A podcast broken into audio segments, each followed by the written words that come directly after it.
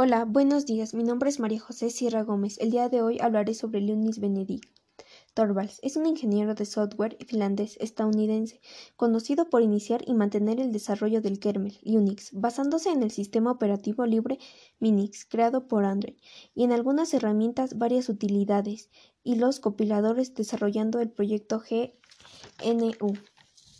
Linus Benedict Torvalds nació el 28 de diciembre de 1969, Finlandia. Comenzó sus andanzas informáticas a los 11 años, cuando su abuelo, un matemático y estadístico de la universidad, a finales de 1980 tomó en contacto con los ordenadores IBM PC.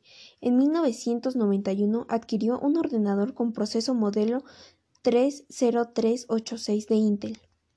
En 1988 fue admitido en la Universidad de Tashkent. Estudió Ciencias de la Computación. A la edad de 21 años, con un año de experiencia programada en sí, ya conocía lo suficiente del sistema operativo Minix.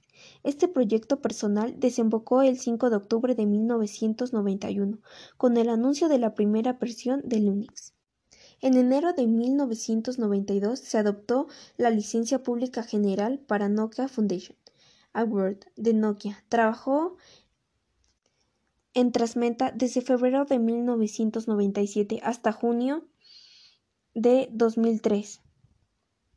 En 2005 creó HIT de software de control de una versión pensando en la eficiencia y la contabilidad del mantenimiento de versiones de aplicaciones cuando éstas tienen un gran número de archivos de, de código de fuente. Posee la marca registrada Lunix y supervisa el uso de la marca a través de la organización del ánimo de lucro Lunix tradicional. En Finlandia, Lunis Torvalds, por entonces el estudiante de Ciencias de la Computación de la Universidad Helsinki, decidió realizar cautivosamente inversión de 3.500 dólares estadounidenses para requerir un ordenador con un microprocesador 38608 de Intel, el cual funcionaba a 33 MHz y tenía 4 MB de memoria RAM.